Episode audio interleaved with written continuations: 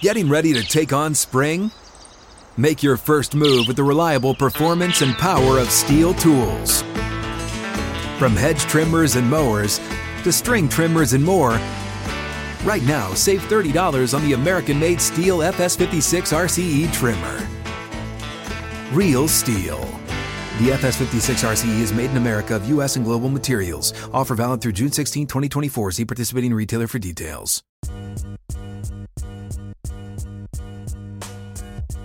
Hey, hey, hey, what's going on? Uh, a lovely college football week as we get into November here. This is Breaking the Huddle. I'm Joel Klatt. This is sponsored by Dr. Pepper. Remember, at every home gate and tailgate, it is the one that fans crave. So today, what we're going to do is I'm going to give you my top 10 teams in the country, and I'm going to give you a little dissertation about how I arrived there and why I have some teams in this ranking. Uh, as opposed to some other teams that are in the top 10 by the human polls, but not with mine. Okay, um, there's also another thing I'm going to be talking about quite a lot today, and that is the margin between what the computers say about a team and what the committee is saying about a team. Um, what you're going to see uh, is there are some teams right now that are overrated by a wide margin. Um, that's why I'm not going to have them in the top 10. And quite frankly, I wouldn't have them anywhere near the top 25. But we'll get to that in just a little bit.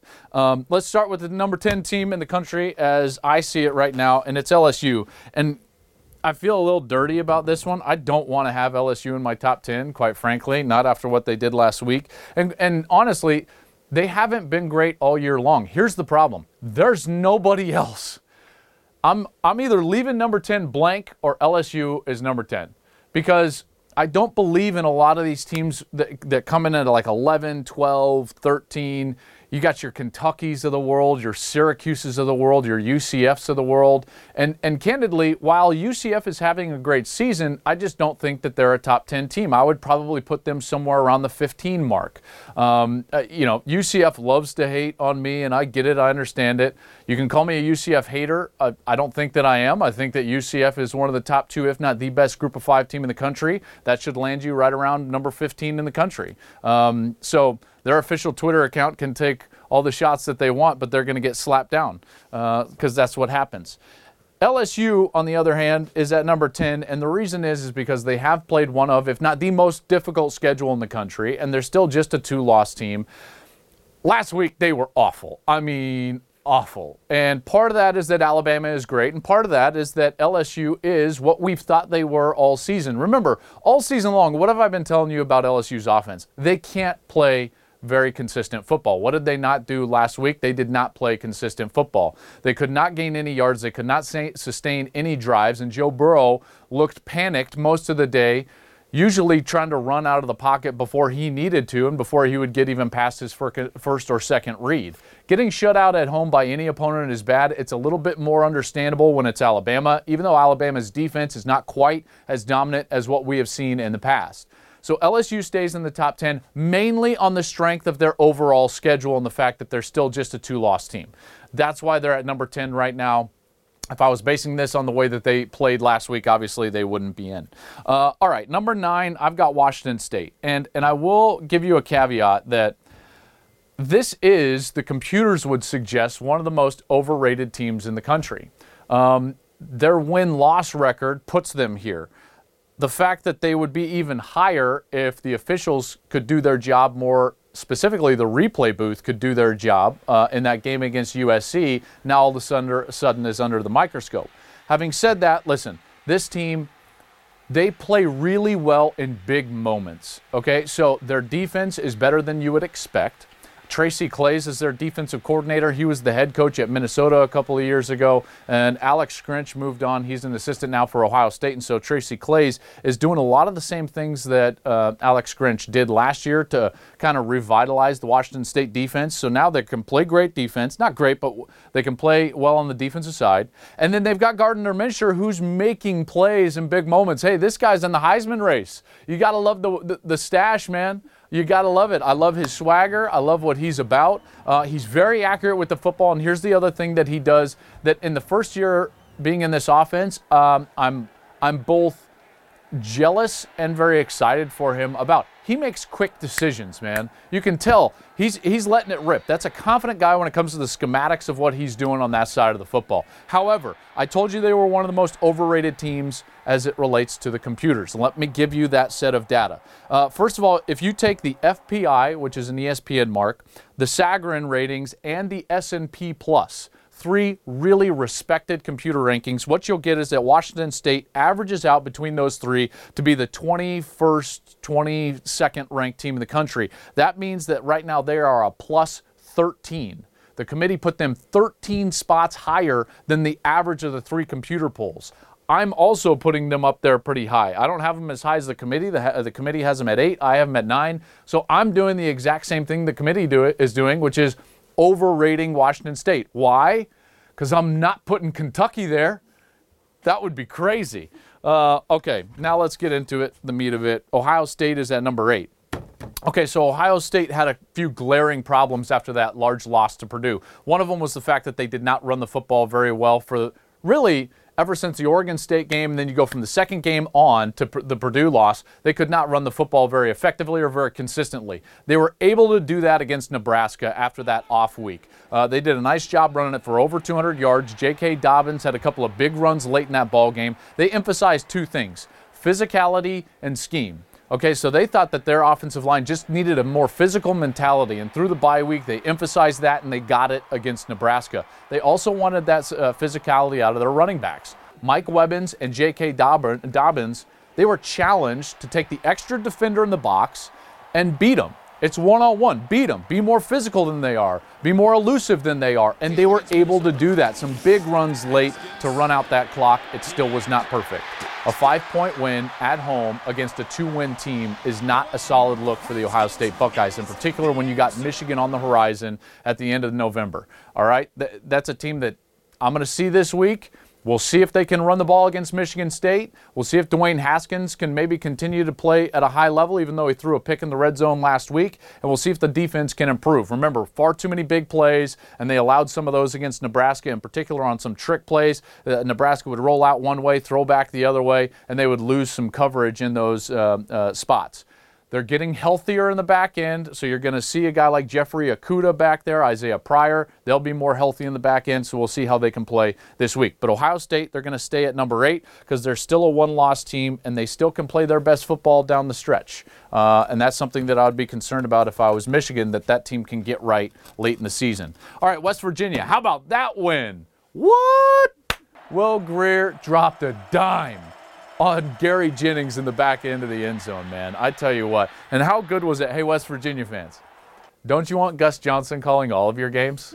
I do too, right? I get to sit next to the guy. I was just sitting there admiring that call of that last touchdown. Um, really gutsy performance. And listen, I don't want to take anything away from Texas because I thought Texas played a great game offensively as well.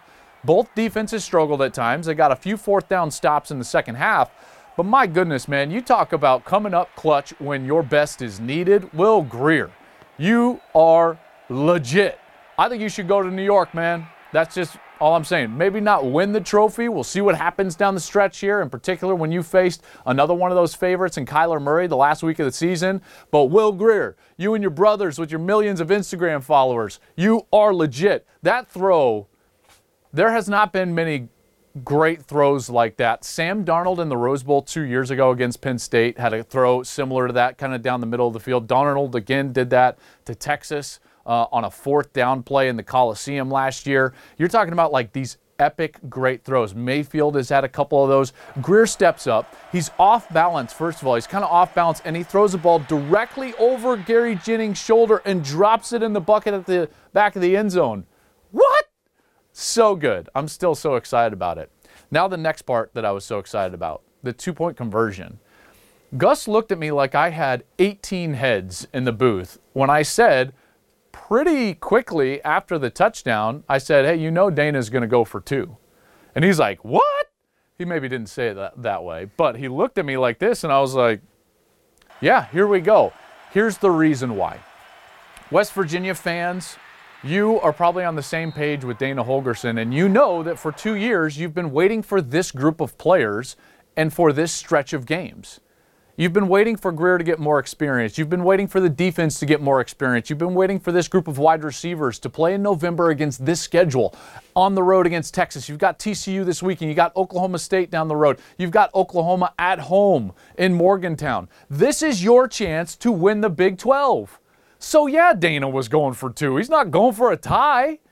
He wanted the game in the hands of his best player, Will Grier, with options all around him. And here were the options. He had an empty set. He had three wide receivers on the far side of the field, and that was kind of a three receiver screen set. If he gets two defenders over that, he's going to throw the wide receiver screen out to that right side. Then he's got a slot receiver just inside of those three on the outside. That slot receiver is called a stick route. It's kind of a little out. He can even come inside depending on the defense's leverage. If he's got a one on one that he likes, he's going to throw that stick route to the slot player in, uh, on his right side. Then he's got his best receiver on the left side. Okay, that's David Sills. If he gets one on one right there, he's just going to throw a quick slant, which he did right before Tom Herman called the timeout. I had circled him. The defensive look was perfect. He had the matchup. Boom, he hits him. Herman calls an unbelievable timeout. That was a great timeout by Tom Herman. They come out and all of a sudden they put another defender on that side. So now it's two on one over here. He's got one on one over the slot and he, he, maybe can throw the screen, but really the defenders are playing solid leverage. So what does he do? Runs it in. I love it. I love it. By the way, Tom Herman and uh, I think is a great coach, and I really have liked meeting him and and getting to know him in our meetings.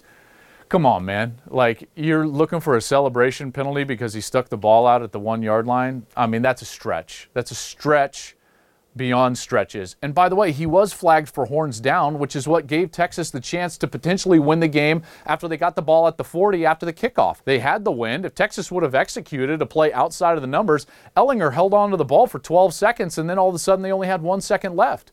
You got a chance to complete the ball, get out of bounds, and kick a field goal. I thought the, the penalty on Will Grier gave Texas a shot to win the game. So it was called, and it did give you an advantage to some degree, Tom. That was a long dissertation to tell you. I've got West Virginia at number seven, and I loved that game. Loved it. All right, Georgia is going to be at number six. Um, I really like Georgia. I think offensively, they're solid, in particular running the football. And then here's what you have to pay attention to. I didn't think Fromm was playing his greatest early in the year. Now, all of a sudden, I think he's getting back to what we saw late last season, in particular in that Rose Bowl against Oklahoma. He's more consistent on third down. And, and Bulldog fans, I know you know what I'm talking about. When you watch Fromm on third down, now what you're seeing is a high completion rate, you get a, a high co- conversion rate, and you're actually scoring touchdowns in those categories more so than not. I thought he was terrific in those areas. In fact, they scored, I believe it was three touchdowns on three, four touchdowns maybe on three third down plays against Florida a couple weeks ago. Uh, Kentucky wasn't really a match for you. You and I both know it. Kentucky's not that great of a football team. Solid defense, that's fine, but they're a one handed team. Uh, that team should not be in the top 10, probably not anywhere close to the top 10, one of the more overrated teams in the country. But you did what you needed to do, which was win your division and get yourself back to Atlanta. Um, I hate to say this, but everybody in the country, outside of maybe your fan base and then like the core SEC fans, are rooting against you.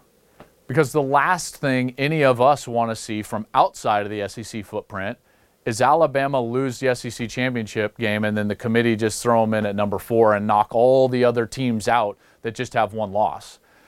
So great year, but no one's rooting for you right now to win your back-to-back SEC title. Um, that's just the way it is. No one's rooting for you from this point on. Maybe not from this point on, but certainly in that game. Okay, at number five, I've got OU. Uh, OU offensively is dominant, even with Kyler Murray throwing a couple of interceptions early in that ball game against Tech. Even with Tech having a really solid offense, eh, minus their quarterback per se, Oklahoma was still able to come out offensively and dominate the game.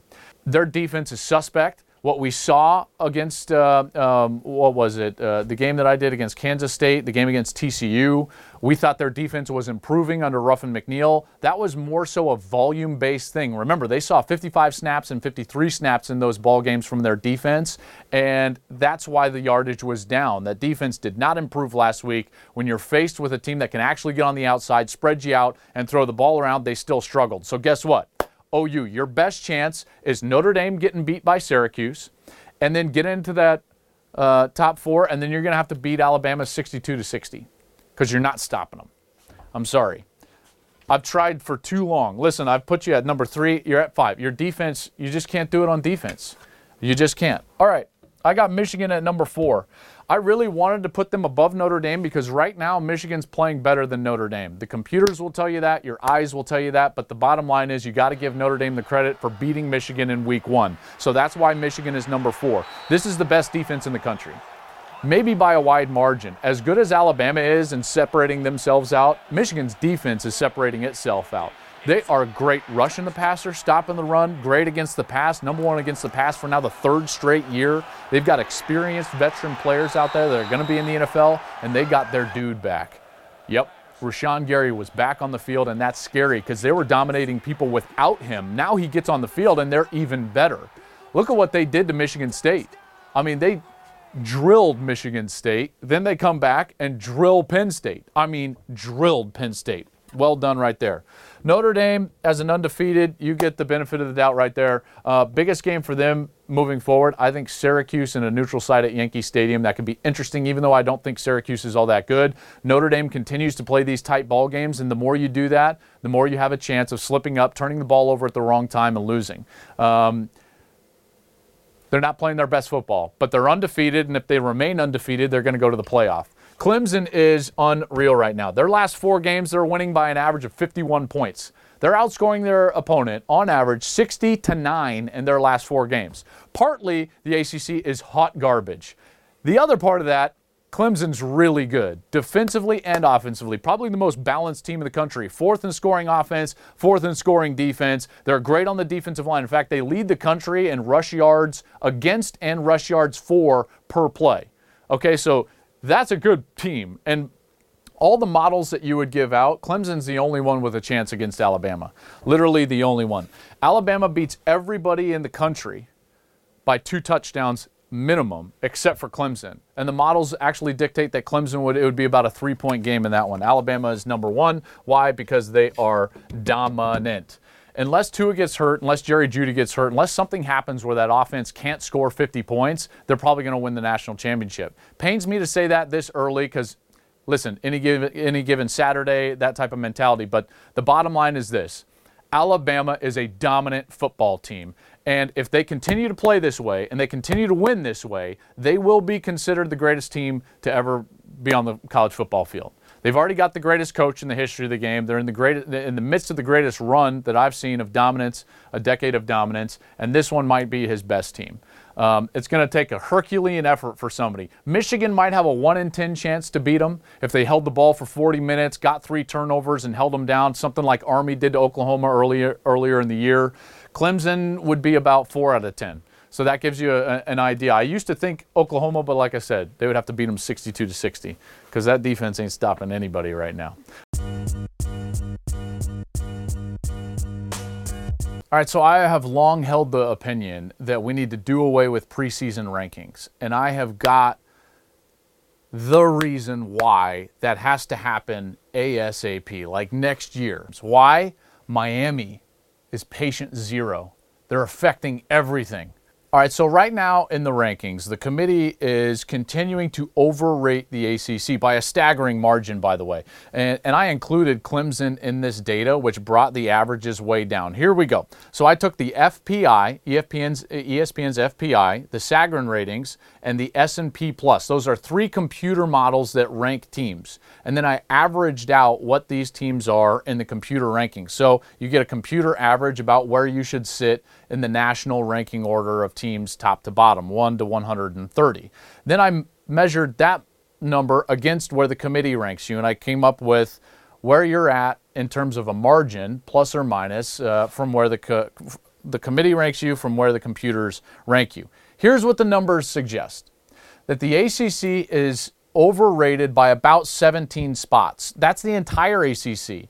Okay, that's including Clemson, which is right where all the computers have them. They're ranked number two by the committee and number two by all of the computers. Okay, so you take the next three teams Syracuse, North Carolina, State and Boston College. And if you strip uh, Clemson away, those teams are overrated by 23 spots on average from where their computer models show to where the committee put them. Well, why is this? Why is this? It can't just be Frank Beamer is the loudest voice in the room, right? Right? Then I boiled it down. It's Miami. It's preseason rankings. Everyone always tells me they don't matter, don't worry, it's this and that. Yes, they do. Our confirmation bias is staggering in college football and it's seeping into the college football playoff rankings. Look at this. If you just view Miami as patient zero, what will you find? All of the teams that are overrated right now in the top 25, or most of them, have a tie to Miami. How? Well, let's start with this. LSU continues to be overrated even, even after getting drilled at home by Alabama, getting shut out, outgained by almost 300 yards, and yet they're still in the top 10. Why? Well, their schedule has been so difficult, and they've got all those top 10 wins against ranked teams. One of them was Miami. In the first week of the season, Miami is a four loss team right now that has losses to Duke, Virginia, LSU, and Boston College. Duke and Virginia. That Miami team is not very good, so LSU is overrated based on Miami. And then you get to the ACC portion of this, by the way. Here's where it starts Boston College beats Miami, North Carolina State beats Boston College, Syracuse beats North Carolina State. It's the exact order that you see these teams in the rankings. Syracuse is 13, North Carolina State is 14, Boston College is 17. And where does it all go back to? Miami and the preseason rankings. Tell me I'm wrong. I feel like I feel like I'm playing cards with my brother's kids right now. Can, can it be this simple? That we continue to overrate teams in the preseason and then allow that to seep into our analysis during the course of the regular season? Because that's what it suggests here. The data bears out that some of the most overrated teams in the country are Syracuse, North Carolina State, and Boston College. They play eight conference games, which is a large reason why they only have two losses. One of those teams, North Carolina State, had a game canceled against West Virginia, which was, would have certainly been their third loss of the season. Why are they rated so high? People can ask me or tell me all they want that it doesn't matter, it just matters what the top four is. Here's why that's wrong. When you go to turkey dinner and Thanksgiving dinner, what's the most important part of the meal? The gravy, right? We all know it. And the gravy recipe is so important because it's not perfect every time, right? You can mix a little of this and you mix a little of that, and how do you make it, and what pan do you make it in, and how much of the you know turkey fat do you cook it in, and all all of that is important, right? Well, if you change the recipe, you change the gravy. You change the most important part of the meal. The top four in the college football playoff committee rankings are the gravy, and we continually mess with the recipe down below it. That committee is messing with the recipe right now, folks. And the seasoning is Miami.